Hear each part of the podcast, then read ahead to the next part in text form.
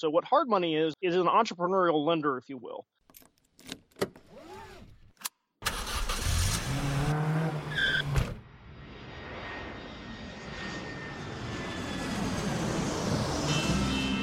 Welcome to Investing in the US, an Aussie's guide to US real estate, a podcast for international investors and real estate entrepreneurs looking to break into the US market.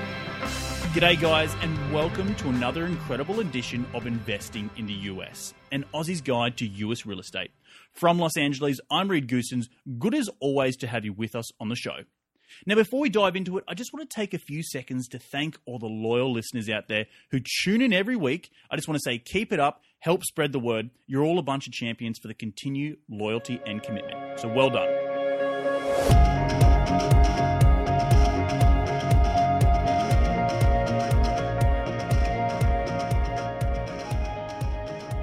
On today's show, we are discussing the world of hard money, understanding what it is, the associated benefits, and how it can help get you started successfully investing in the US.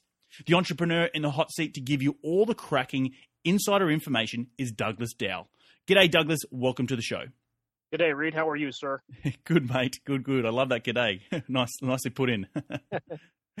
Douglas is a commercial mortgage broker and a real estate developer. He has over 25 years' experience in the real estate financing business, ranging from helping REITs or real estate investment trusts get funded to startups and everything in between. His experience includes a stint as being an attorney before he returned to his true love, which is real estate investing. But, Douglas, before we dive into all the juicy stuff of understanding hard money, can you tell us something that most people might not know about you, unrelated to being a successful real estate entrepreneur? I think my speed reading habit. I uh, read typically three to five books a week. Uh, wow. And yeah, so I, I, think that's probably the one thing that uh, most people don't know. And uh, of course, when I get into financial engineering books and the kind of the more technical stuff, it does slow me down quite a bit. But uh, but I do read quite a bit.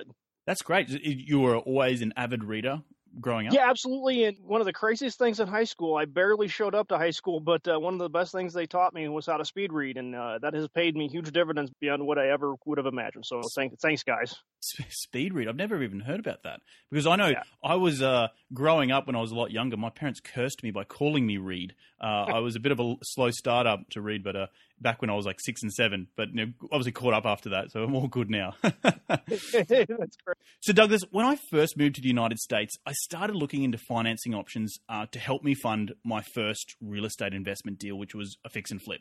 As I when I first moved here, I had no credit, I had no credit score, and I had no idea about hard money. And and what it was. So I started looking at all these other options to try and get my first deal done. So can I get you to recap on what is exactly hard money and how does it work? Certainly, to kind of give a range of what uh, the the field looks like, the traditional concept of financing is, of course, I go down to the local bank, put on my best uh, best Sunday best, if you will, and uh, talk to the local friendly uh, loan officer. And when you start getting into entrepreneurial re- real estate, sometimes you're starting to get into a, a, riskier proposition, and that therein lies the problem. Especially uh, since the the subprime crisis, especially, um, we're we're in a position where we have to be more creative in terms of what we're doing. So what hard money is is it's a it is an entrepreneurial lender, if you will. They see the, the beauty of the of the space and they see how how great a business it is. So what they what they'll they're basically filling the gap. And hard money has been around for quite a while, but it, it, even now, right now, I see a expansion into the space. There's a lot more op- opportunities in, in this space. Uh, strangely, as a consequence of the increased regulation. So the great news is there there are, are more options for real estate investors. Right, and the hard money. It acts. How does it? Where does it lie in the space of using my own capital and trying to go to the bank? Is it that sort of grey part in between? And and and how does it work in terms of they secure their collateral or they, they, they secure their interest with the deal itself. The great way to look at it is they are almost solely looking at the project, um, and, and, as a consequence, they they view it as more risky. So on the on the continuum of risk, uh, it is it is the priciest money you will find. Right. So having said that, you wouldn't want, and here's a prime example. If you're going to buy and hold, for example, that that's not a good fit for a hard money loan right. Uh, unless you're like going to place it for a little bit and then then I know for a fact I'm going to get but cheaper money to hold it longer term. So it's it's on a continuum, and um, so I, that's what I would say is it's on a continuum of risk, and it's the priciest money you can get. So you have to make sure that the the project is is going to be very profitable for you uh, before you want to go down that road. Right, and just as a a continuation of that, the types of deals that hard money is suitable for, and in my experience of the hard money deals that I've used, are for fix and flips, right? So it typically is a local guy. It might be I've got a fix and flip in Philadelphia, and I've had some up in upstate New York, and they're local to that region, and they un- they know the streets, they know the suburbs, they know everything. So you can say to them, oh, "I'm purchasing uh, a property on ABC Smith Street, for example." They know exactly where it is, and they don't typically require your credit score because they say, "Oh, oh I'm going to lend to you. I'm not going to lend to you." That's typically how it works, right? Uh, that, that's that's definitely true. The the more local the uh, the financing source is to the property, the better luck you'll have in terms of um, their comfort level with with being less underwriting of the of the sponsor, uh, if you will. So um, that is absolutely correct. You can find somebody local typically that says, "Hey, I know that know that area. Your comps are right. You're right on tar- target in terms of what you're looking to expect to spend." and that's where their focus is going to be. If, if the if the comps look good and the area that you're trying to achieve your goal and and the and the amount of investment into the property, meaning the rehab budget is accurate, and they feel like they're really confident in what you're saying in terms of the of the deal, so they are definitely underwriting the deal almost almost solely when it comes to that. And if those listeners out there who don't know a lot about flipping or here in the United States, which is what hard money would be, is very very beneficial for uh, you know you buy a per, you buy a property knowing that you're going to put X amount of money into it, and then you're going to have what's called an after repair value. So the hard money lender will look at that, what you think the ARV is called, or the after repair value, and they will typically lend up to what it, what's what's the typical rate that they lend up to, Doug?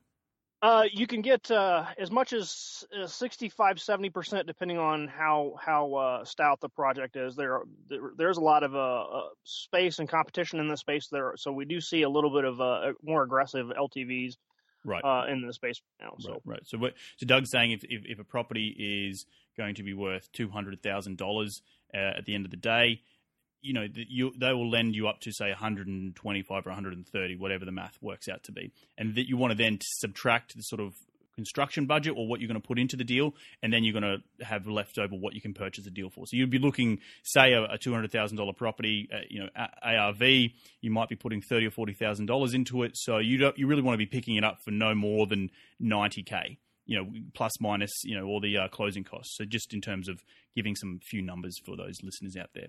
So, Doug, why is there a lot of misconceptions about hard money, and why does it get such a bad rap? primarily because it's so so pricey. You know, you can see hard money as much as 14% interest. Right. So again, it, it feels like okay, I'm I'm I'm sitting down with the with the mafia here and I'm making a gangster deal. And that that's probably the the main problem a lot of folks, you know, from an interest rate standpoint, it, it just sounds so crazy expensive, but it, it really depends on your your attitude and your strategy. If if you have a a solid deal that you wouldn't be able to do otherwise, or you want to spread your risk amongst different properties, then hard money does make sense from that standpoint. Right, and and just to go more about on about why hard money is, su- is such a high interest rate, and it requires a few points down.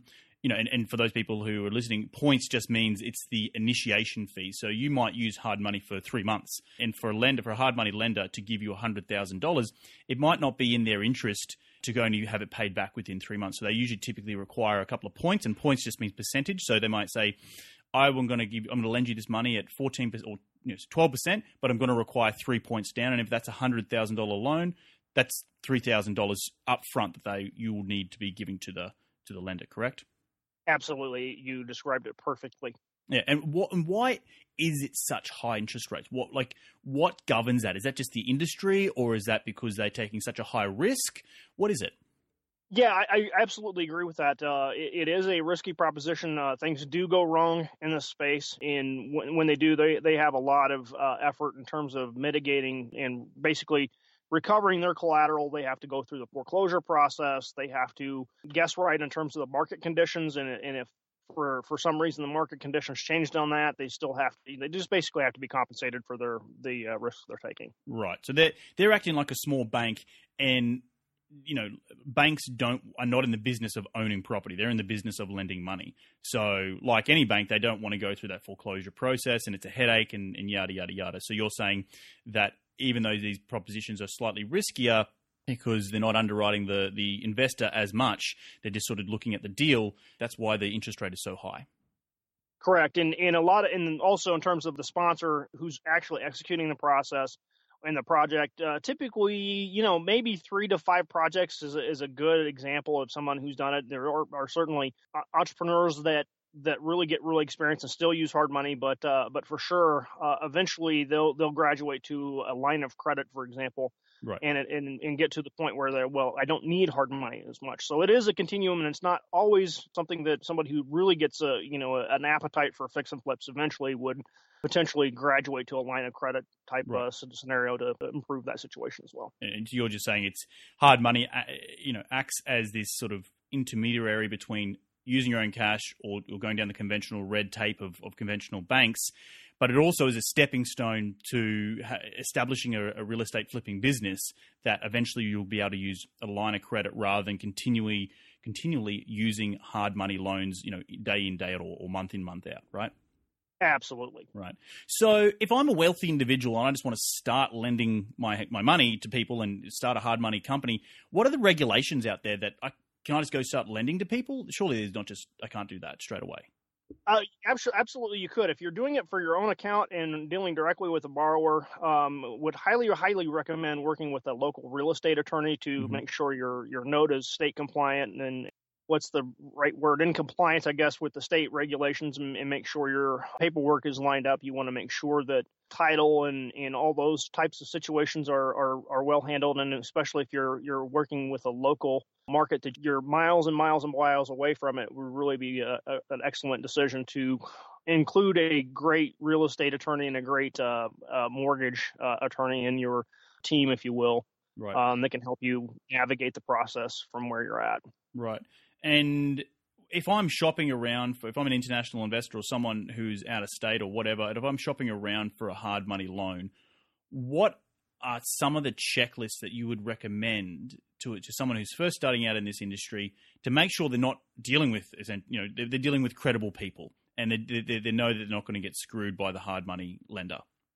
absolutely want to uh, check around, ask uh, other investors in that marketplace. Uh, highly recommend networking with the local RIA, even if you're remote. Uh, definitely can recommend Bigger Pockets for this. It's a great place to really, from uh, from a virtual standpoint, a great head start on on asking about a local marketplace. Um, that'd probably be my top recommendations of something like that. So there's no uh, nationwide standard or anything or number to say, oh, you're part of this association of hard money lenders you're okay. And if you're not a part of this association, you sort of just need to be using word of mouth and, and networking to make sure that you're going with the with credible people. There actually is a great one out there. The American Association of Private Lenders uh, okay. is a pretty stout uh, organization, if you will. I, I, like them a lot. However, because it is an entrepreneurial uh, space, there are, are some great players out there that, that if you just look uh, locally, you can probably get a great name. So what, I, what, what, what, was that again? It was you, you recommended Bigger Pockets, which is biggerpockets.com, and the uh, American Association of Private Lenders. For sure. Okay, great, great, great. And we've just talked a lot about fix and flipping. Is that you know what else can hard money be used for? And, and as you mentioned before, you wouldn't want to use it for long term financing if you're going to buy and hold a property. Yeah, the uh, the companion piece in the uh, commercial space is is bridge loans they typically are cheaper. They're not quite as uh, pricey as the the fix and flip loan. So you can get look at bridge money. Uh, let's say I've got an apartment complex that's uh, 60% occupied. You know, the institutional Fannie Mae uh, type money is not available for that. It has to be stabilized. And in order to acquire the property and stabilize it, you'll need some uh, shorter term financing. That's what what they have is a bridge uh, lending available in that space, and it allows you to you know take control of the property, improve it, uh, do the rehab that you need to do in, in, in terms of the operation, lease up, uh, for example. So there is a companion piece, commercial side. And those are really the only time it makes sense. Really, is is when you're you're forcing appreciation somehow. Is about the only time hard money will make sense, or you're you're looking for as a financial type situation where you you've got a, an opportunity that you have to close quickly and then you know that you'll need to keep working on permanent financing that's also a scenario where you might use hard money as like hey man i just need to tie up this deal I, it's the only I, if i don't tie it up i'm going to lose it right uh, sometimes you might pull that uh, pull that trigger as well And just for all those listeners out there, hard money works very quickly. Uh, it, it, can you can get funded within fifteen, you know, seven to fourteen days. Unlike conventional a conventional uh, Freddie Fannie loan, that can take up to six or seven weeks, and you might lose a deal. So if you come across a deal that's you know piping hot and you need to close quickly, hard having a good hard money lender who is there on the ground, who knows the deal, and who wants to work with you and help you grow your business that's where they come in, and that's why they're so popular here in the United States. Is that you, they can just act so quickly, right? Absolutely. Yep, yep. So, Douglas, you talked a little bit about commercial financing, and I know you have a lot of experience in that field. I just want to compare, you know, somewhat some uh, to draw a bit of a long bow, but the ability that an asset to use an asset as collateral more than the the investor's credit score. So when a bank looks at a commercial deal, and you, you mentioned you know 20 units or whatever it was, what percentage of the total underwriting of the loan will the bank compare the ability of the property to pay off the loan or pay, back the debt compared to the individual investor requesting it? I think the best way to, to get at that issue is look in terms of project size. So typically, right. any any loan below two million dollars is going to be recourse, and what recourse means is basically you're personally signing up, saying I'm pledging my assets. You can, you know, if things don't work out, I expect to have to basically be pursued for the balance, the unpaid balance, for example. So non-recourse is basically the bank basically outright admitting, hey, this is so almost solely based on the project fundamentals, essentially saying that's a you know it's a, a six million dollar apartment complex. Uh, it operates basically spits off all the cash we could ever need. We're just not not that concerned now. Of course, they will still underwrite you in terms of what are your operational experience, but in terms of actual financial recourse, that's that's the big distinction there. So anything under under two million, I would say probably still you're probably looking at a, a 60 to 70 percent is based on the project fundamentals, and then 30 30 percent based on the sponsor. So I would say that's kind of the breakdown. The breakdown, and that's for under two million or over two million.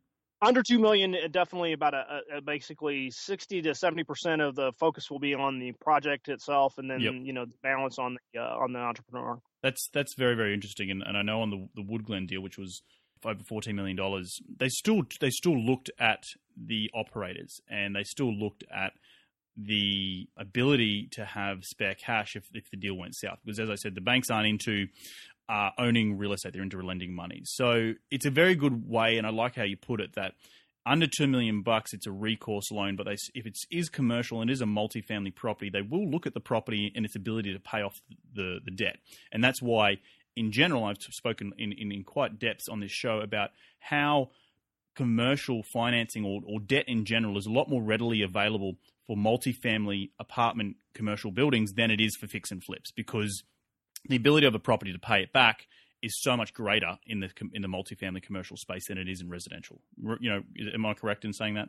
Oh, that's 110%. There's so much capital available for uh, multifamily right now, for example, in absolutely all commercial asset classes, but especially multifamily. It's it, it's a uh, almost a no-brainer to get uh, capital, and if the deal is is solid in terms of its fundamentals. Right, right. Now, and I just want to be clear that hard money financing and commercial financing are not the same process. Hard money cuts through all the red tape and it can act very quickly. But in theory, like you said before, Doug, I could use hard money to buy a multifamily project, uh, you know, which it needed a ton of work.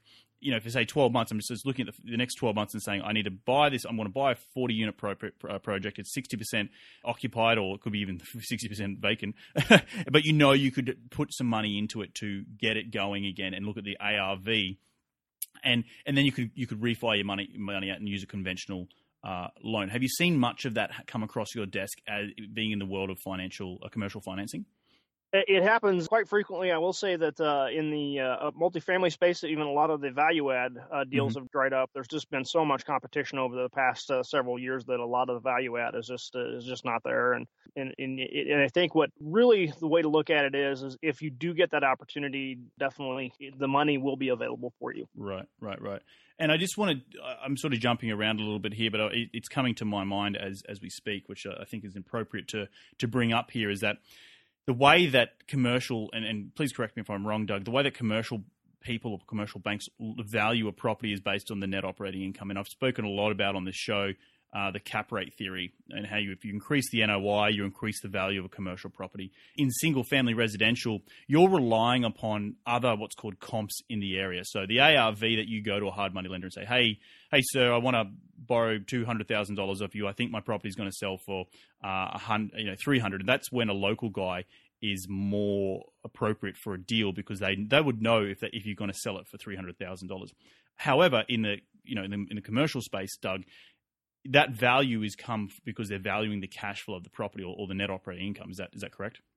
Oh, that's absolutely correct, and and it gets back to uh, the the distinction and why the the hard money loans are pricier. It, it just gets back to that that fact that the, it's not driven on the cash flow. It's it's based on some market market based assumptions about the where the marketplace is. So mm. that that is the uh, big distinction there. So that's exactly right. Right, right, right. And you're sort of banking on the fact that someone's going to pay you more for your residential flip than what you put into it. And, and you know, if the market goes south, you, you might be up the creek. But in, in commercial uh, multifamily, you still have the ability that the, the property is producing income. So that's why I love commercial financing. You know, day in day out. That's why I love commercial real estate. yeah, but, it, it, it really is the, the, one of the, if not the best ways to uh, to to add wealth, in my opinion. But uh, but for sure, you know, there's a lot of lot to be said for uh, fix and flipping too. Though there there are some guys that are very successful with it, and it does uh, it is a business, and in a sense, it is different from the commercial investing. It's more of a a business of in and of itself.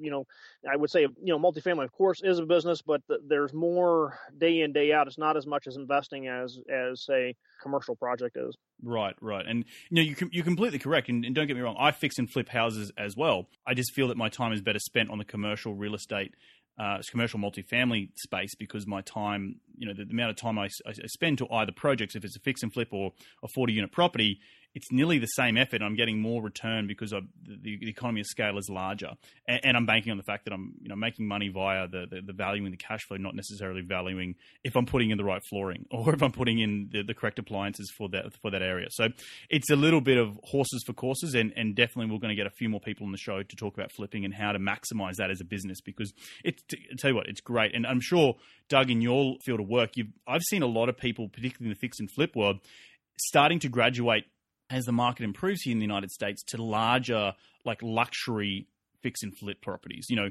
so we talked before about under two million dollars for for recourse. Well, you could go about and buy a two million dollar property. You know, in, in the Beverly Hills, and I'm sure you know places around Kansas City where you live. And, and are you seeing that in uh, in the market as well out, out in in uh, the Midwest?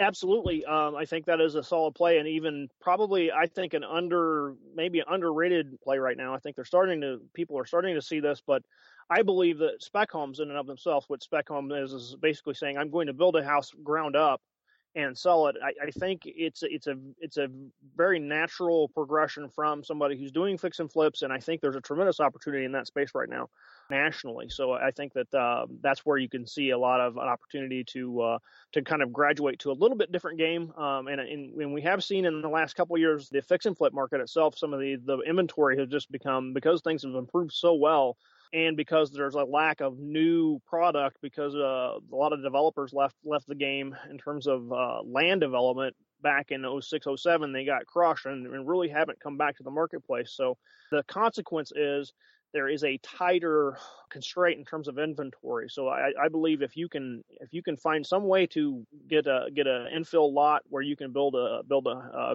home from ground up i think that's a tremendous opportunity right now as well. Right. Yeah I, i'm I'm loving some opportunities that coming across my desk in terms of the ground up construction. I'm looking more at the ground up for multifamily, but uh, it's still it's a it's a riskier play, and you've got to understand a whole slew of other um, other information in terms of re-entitlement. But it's it's definitely a stepping stone, as you're saying, to capitalizing on on what is hot in the market in terms of um, making making money and, and if, it, it's ground up, is it ground up spec homes for single families, is it ground up construction for multifamily, is it buying and fixing? And there's a lot of shiny objects out there. And I guess the, the point I'm trying to get I'm trying to get is that you know focus on one thing and, and, and continue your education and, and, tune into shows like myself and there's plenty of other shows out there that, that can help you eh, understand and increase your financial IQ to better be suited to then to choose what you want to get into in terms of real estate investing and creating that long-term wealth. But Doug, with with that being said, I, we talked a little bit offline that about the, the options for international investors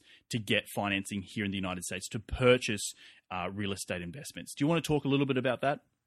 Certainly, um, I will say that it, it is more challenging based on, uh, and, and for, unfortunately, I haven't had uh, much uh, much opportunity to work in that space because I'm more centrally located here. I believe California would definitely have given me more exposure to that, but I, I did look into it just to, just to prepare for this podcast and to be a multiple, you know, ultimate value for the listeners.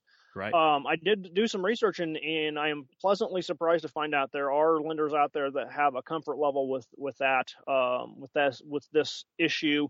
Uh, we do see the United States generally as a, as a tremendous place to, to, to park capital right now, and, and the lenders are, are, responding to this issue for foreign investors and, and have made programs available uh, from both from a commercial standpoint and even a hard money standpoint. So there are programs available out there. And and what typically what do you what what did you what did you come across? Is it is it just more skin in the game that they require, or, or, or what is it? That is that is definitely correct. I would say on average you're going to pay a little bit higher interest rate and, and probably need probably 10% more down would be mm-hmm. probably a good generic way to look at it. They are taking uh, from their standpoint almost a, a non-recourse almost approach where they're they're basically saying, well, we're not really going to chase anyone to Australia probably. So uh, we're we're just going to make sure that this deal has a lot of almost no no lose to it, almost to the extent that they're underwriting it. So that's pretty much their attitude. They're going to require more more skin in the game, and and uh, certainly uh, will underwrite the project probably very very tightly, just to make sure that hey, if, if something goes wrong here, we know we can protect the collateral is is a is an excellent decision. So that's the good news is though they they absolutely will work with uh, uh, foreign investors. Fantastic, and and I'm going to summarize all the links in in the show notes below to some of these websites and, and places who do do that for international investing. We've had a few people on the show who who actually have started businesses, you know, lending to international investors, but, but sort of only lending on their own product, if that makes sense. Uh, right. You know, turn, turnkey sort of stuff. Um, but that's interesting that you said that the, they only require 10% down more. I would have thought they would have required you know a lot more than that because you get into that sort of issue before like you had back in 2009 with people not putting enough their own skin in the game and you know banks ending up with all these foreclosed homes. Uh, are there typical are these programs out there for international investors? Are there sort of one asset class that they will go into? Is it is it single family? Is it multifamily? Is it both? Is it retail? What is did you did you get any uh, information about that uh, my my feeling is that uh, for sure it, it, it the uh, fix and flip space and the multifamily are still so, really solid plays because again the fundamentals of both of those markets right now are excellent. So I believe that that's that's why they're they they have a really high comfort level with that. And I think you might get a little bit more resistance if you're coming to do let's say office, for example, just, right. and that's just generally the that that's a not not exactly a favored asset class right now. um, so if you're if you're coming to the table with with something really great like a, a solid multifamily play, you're going to be greeted with arms wide open, I believe. And uh, same with the fix and flip, you will probably look at a little bit higher interest rate than ordinarily would uh, you would pay for a, a buy and hold, for example, but uh, you probably can still uh, even for a buy and buy and hold portfolio of say seven seven single family homes, that's definitely doable. So right. Right, right, and I guess that's that's how they're doing it, right? Is is they they they're clustering. People come with a lot more capital. You're not coming to the United States with fifty thousand dollars and saying, "Please, can I invest?" You're coming to most international investors that come have a substantial amount of capital, and they could probably maybe split it up over five, six, seven, ten homes or whatever it is, and buy that portfolio. And the bank's more happy to lend on the portfolio eh, as a whole rather than in the individual you know ABC Smith Street, ABC you know whatever street. correct? That's absolutely correct, and that's maybe one of the only shiny spots of of, of the uh, subprime crisis, and one of the things that really was interesting before the the correction in the marketplace. Was always a little interesting to find portfolio deals. You could find portfolio lenders, but uh, for sure now portfolio lending is is a really really aggressive product in the marketplace right now. And I'd say that's one of the interesting things that have migrated uh, since this process went went down and in how it evolved. Uh, we certainly see more, really aggressive uh, lending in that space. And talk a little bit more about that because that's that's a quite interesting topic. As I moved to the United States, definitely start to see it that people on the single family side more to say was we're saying, well, if you come to, if you want to refi, if you buy three properties or four properties, we will refi on that as a as a as a portfolio. So you want to talk a little bit more about how that came to fruition now that that's a that's a strategy. it somewhat could be more uh, the way the regulations got in place, Dodd uh, Frank, and I believe it has something to do with that. I'm not exactly 100% clear of the linkage there, though. I just noticed, and I think it might just be from the you know the big hedge funds and and saw the opportunity in buying a bunch of single family, and they said, well, hey, what you know, it might even be more cool than that is we can also lend on portfolios. And I think it, it, it's it's probably just a, a, kind of combination of both of those where there's more clarity in terms of okay, well that's clearly a commercial loan. So yeah, if you guys want to jump in that space, go for it. And I think also just they saw the opportunity in, in, in acquiring homes and, and just as a you know as a consequence of having so much capital and so much appetite for that space, they're like, well, hey, let's just let's do some portfolio lending while we're at it. Right, and just in general, portfolio lending is more mitigating the risk because if you've got more assets in different areas, you might have one asset that's going gangbusters and you know doubling the projections that it was supposed to be performing at. You have one maybe or a couple that are doing what they're supposed to be doing, and then you might have a couple that are not doing nowhere near what they they were projected to do. So, uh, lending on the total portfolio, you're spreading the risk out or mitigating the risk rather than an individual lending on an individual asset. That's that's sort of the short and the tall of it, right? Oh, I absolutely agree, and I personally have uh, have have not really ever really cared for single family for that very reason. And just uh, if you're you're either 100 percent vacant or or or 100 percent occupied, it's either or. And right, uh, right, portfolio does help that, but it's still I, am a I'm a multifamily guy from a uh, just a, a conceptual basis, I just prefer the idea of a multifamily investment. But but for sure, there's uh, some folks that do really well in the single family space. Fantastic. And Doug, do you want to just uh, tell tell us all about what, what you got in your pipeline right now? What type of deals you're working on out in uh, in Kansas City? If, if I've mentioned, failed to mention that, that that's where you're from, is Kansas City, Kansas. Correct. Yep, I'm in the uh, Kansas City metro area here. Currently uh, looking, actually, assisted living is an interesting area demographically for me. So I'm, I'm looking to migrate into that space. Haven't really uh, 100% committed to that though, so we're we're really early in the game in terms of uh, that that space. I'm also uh, also really really really like uh, transit oriented development, which is more you you see a prime example is Denver, Colorado has a great light rail system. Uh, they're just now almost finishing building it out and finding a transit station. Mm-hmm. Uh, pl- pl- plunking down mixed use by that by that transit stop is probably my favorite idea, and I'm um, still working on on breaking into that space. So those I'd probably say those are the two things that consume a fair amount of my day, and, and in terms of also helping uh, investors find financing for their deals. So between those two, I stay pretty busy. Fantastic, and that, it's interesting what you mentioned about that. So you're you're looking at where the where the where the city's putting a metro stop, and then you're looking to buy around that area. Is that is that correct? Absolutely, looking to uh, to put in mixed use, ideally either condominiums or and or rental housing, in, in addition to like a you know first floor retail and maybe maybe possibly some a little bit of office as well as part of the project. So it's it's a very intriguing concept to me of of creating spaces like that. And and that's that's you, you, you mentioned Colorado. Is that where you're doing it, or are you doing it in Kansas City because they're putting? Uh, actually, the the best market right now, in my opinion, I think I'm creating creating some competition for myself here, maybe, but uh, but uh, I just personally I believe that Denver, Colorado, right now is is really a, a prime location for that type of investment. It has been for a while, but uh, for sure, I, I really like uh, like that concept in, in Colorado. Yeah, and, and as an international perspective, you know, coming into the United States, one of the biggest things I took away from learning in Australia is that you know our, our population in, in, Australia is very uh, small and it, it's doubling in size over the next twenty or thirty years. You know, it's at 20, 30 million people or something like that.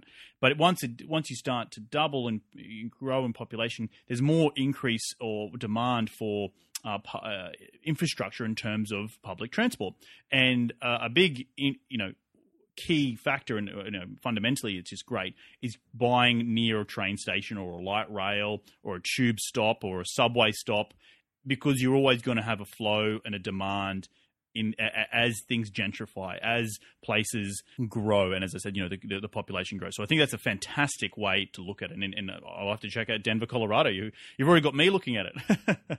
Yeah, it's it is a tremendous uh, tremendous concept from a development standpoint. It's probably my my favorite concept to work with. Uh, and like you said, it's just it's almost a built-in monopoly almost when you're by that by that train station or transit station. It's probably going to be there for a substantial period, and, and will probably create solid demand for your project into infinity almost.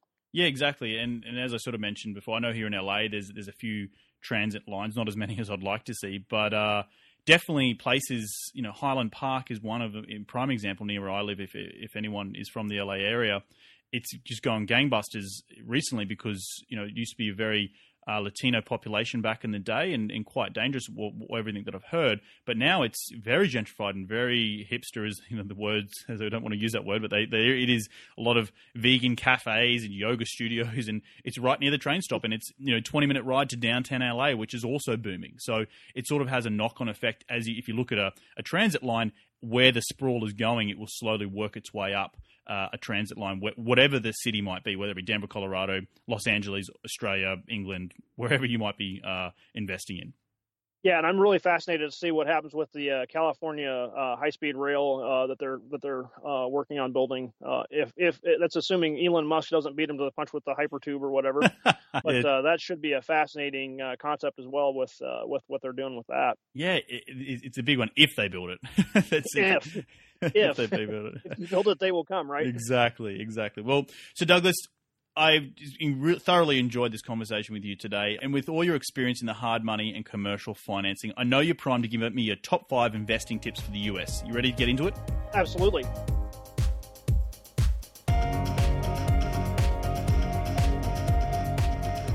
What's the most successful habit you practice to keep on track towards your goals? You know, I'm a, I'm a committed, uh, by nature, genetically almost a, a night owl, but uh, the 5 a.m. habit is golden. Right. You love going up early in the morning to get a head start. Yeah, I just I think uh, once I adopted that habit, it, it, it I can really see how it's it really changed my world. Really. Yep. I love. I, I'm I'm on early bird as well and I, I, love getting up early and just getting a start on the day and having a bit of time to focus on myself before the phones start ringing and everything and everything goes crazy. So it's pretty amazing to get uh, get your game game uh, really lined out uh, before that before the world intervenes and, and, and disrupts what you're trying to exactly, do. Exactly, exactly. Uh, Douglas, what's the most influential tool you use in your real estate business and why? Wow, that's tough. I, I really I'd have to say, uh, in certain ways, bigger pockets has really served me tremendously. I've I've, I've networked uh, tremendously uh, with uh, with mastermind partners, uh, potential investors. There's there's a ton of great information there. People uh, to to know that are in your space, and one of the things I love about it is uh, if there's any kind of investing idea uh, that you're interested in the real estate space, somebody on Bigger Pockets has been successful with it and has been more than willing to share that information. So that's I'd, I'd have to say that's one of the top. Yeah, that's and you know hit the nail on the head. When I first moved to the United States, Bigger Pockets has and it still continues to be a great resource for myself, and and it's just a great resource for whatever scale, whatever level you're at in real estate investing, whether it be your more advanced or you're just getting started to have everything in between. So I, I really do, and, and, I'll put that in the show notes, a link to that particular page. But it's it's a blog, and it started out to be such much more than that. They've even got a podcast, I think. Now I'm I'm trying to get the guys on the show. Hopefully, if they're listening, they they'll come on. yeah, I hope so. Brandon Brandon and Josh do a tremendous job with what they're doing over there, and and they've uh, just really created a, a, wonderful space for real estate investors. Fantastic, uh, Douglas. What's the most exciting project you're working on right now? Uh, I'd have to uh, loop back to the uh, transit-oriented stuff uh, once I get that line down, and uh, i have still got a long, long, long way to go. Development can be a two to three to five-year project, yep. so yep. I've got a long way to go yet. I'm early in the game, but uh, I, would have to say that's the one that you know it wakes me up at five in the morning. Fantastic! I'd love to find out more about it a little bit offline. We'll, we'll talk about it more. the most who's the most influential person in your career?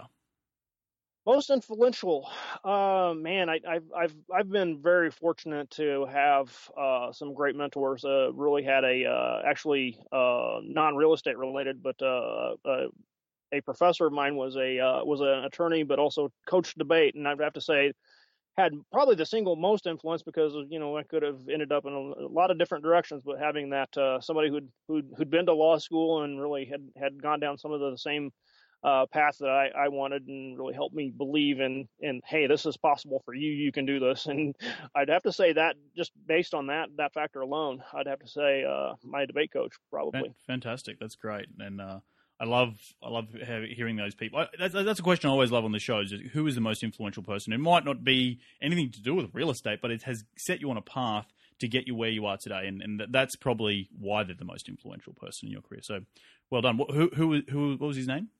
Uh, it's Dr. Harold Lawson. He did pass in uh, early, uh, gosh, I want to say uh, 2000, I believe, is when, okay. when Harold passed on. But uh, but for sure, uh, was really, yeah, man, such a such a tremendous uh, individual and somebody who really inspired belief in a lot of people. That's for sure. Fantastic. Douglas, last question: the best U.S. deal you've completed to date? Best U.S. deal. Oh man, my probably my next one. I, I, I really, I really, uh, I really just don't like to to look backwards. I like to look forward. I'd have to say that uh, the next one is how I like to answer that question. Fantastic, great stuff, mate. And Douglas, where can people reach you to continue the conversation? LinkedIn is really the best way to get a hold of me, I believe, and that and uh, bigger pockets as well. And it's it's Douglas uh, D Dow D O W E L L. That's correct. Fantastic. And I'll put all that in the uh, show notes below, listeners. So uh, keep uh, going. Remember to click on that when, when we get off, offline. Well, Doug, you've absolutely given the listeners some great insider information to better understanding the world of hard money and commercial financing here in the United States and how can just help you get started successfully investing in the US. And you summarize some great stuff about just what it was and, and how hard money works. And it's just, you know, a wealthy individual who wants to lend their money to people to help them buy fix and flips. You you could use it to in a multifamily space but you'd only use it on a short term, uh, as you said, a bridge loan. Then we went into more about understanding the commercial side of it and how they're valuing uh, or banks underwrite the property. And we talked about non recourse and recourse loans. You know, anything under $2 million uh, is recourse, and anything over $2 million is non recourse, meaning that they, you know, they sort of value the property more than they value the person applying for the loan. So, some absolute cracking information that you've given to us, and, and very excited to hear more about your development deal up in, in Colorado. Uh, we'll, we'll talk more, a little bit more about that that offline. But thanks, mate, for dropping by and chatting with us. Have a great rest of your weekend and week, and we'll catch up soon. Uh, thank you so much for having me on, Reed. I, I really enjoyed it. Thanks, mate. Well, there you have it. Some great insider information to understanding what hard money is and commercial financing and how to be underwrite your deals here in the United States. There's a lot of ways you can combine both hard money and commercial financing to make it easier to purchase real estate here in the US. If you are an investor interested in learning more about hard money or commercial lending, then reach out to Doug via LinkedIn and shoot him an email. I'm sure he's only too eager to talk to you guys who want to get started investing here in the United States and look at your options that are available to you. Now, make sure you check out all the show notes for a summary of today's conversation with Doug and any links we mentioned on today's show. A summary of my conversation with Doug will go up, as always, on my website at RSM Property Group. Just remember to click on the podcast tab. Thanks again for taking some time out of your day to tune in and continue to grow your real estate investing knowledge, as that's what we're all about on this show continuing to grow your financial IQ. Now, if you can remember to follow me on Facebook and Twitter by searching my name, Reed Goossens or RSM Property Group. And remember to leave an, a five star iTunes review below, as I really would appreciate it as it helps us grow our community of eager listeners eager to invest in the United States. So until next week, take care, be safe, and remember, happy investing.